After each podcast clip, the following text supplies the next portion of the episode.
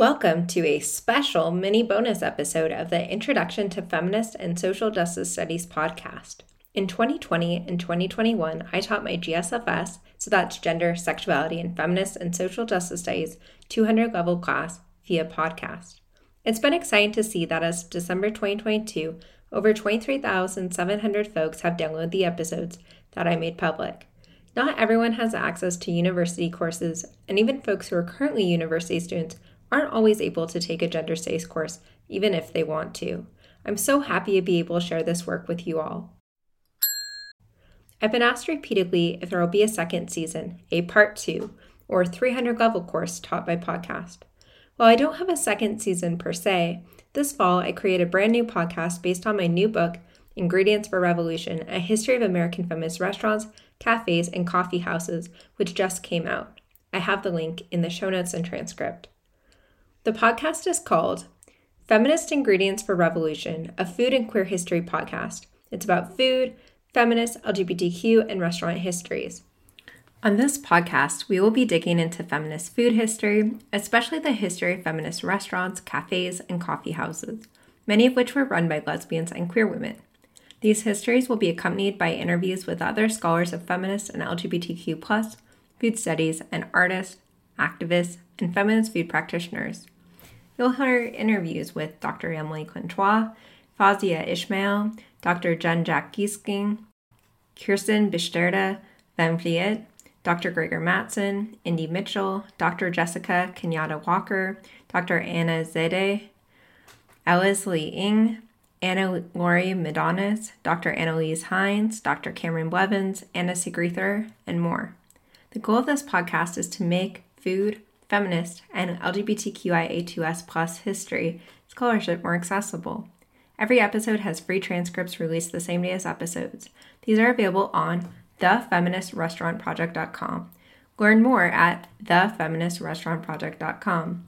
This podcast is available through most podcast apps, including Apple Podcasts, Spotify, Podbean, Google Podcasts, Amazon Music, Audible, TuneIn, iHeartRadio, Player FM, Listen Notes, Samsung, and Podchaser.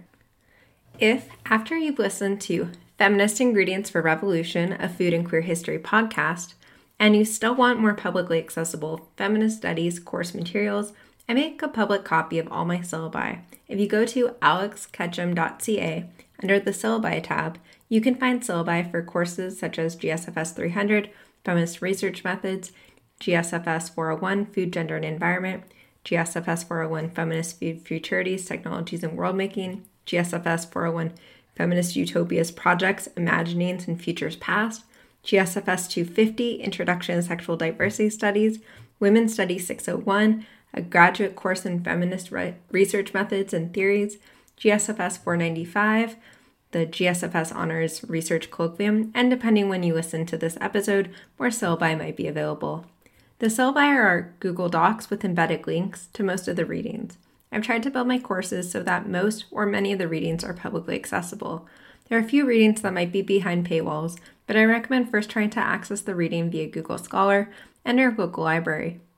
Speaking to the topic of access, my first book, Engage in Public Scholarship, a guidebook on feminist and accessible communication, which came out in the summer of 2022, is available in po- paperback and open access. You can check out the open access version here I've dropped the link in the show notes and transcript. Thank you all so much for your interest. I hope you continue to read, learn, and discover more about feminist, gender, sexuality, and social justice studies.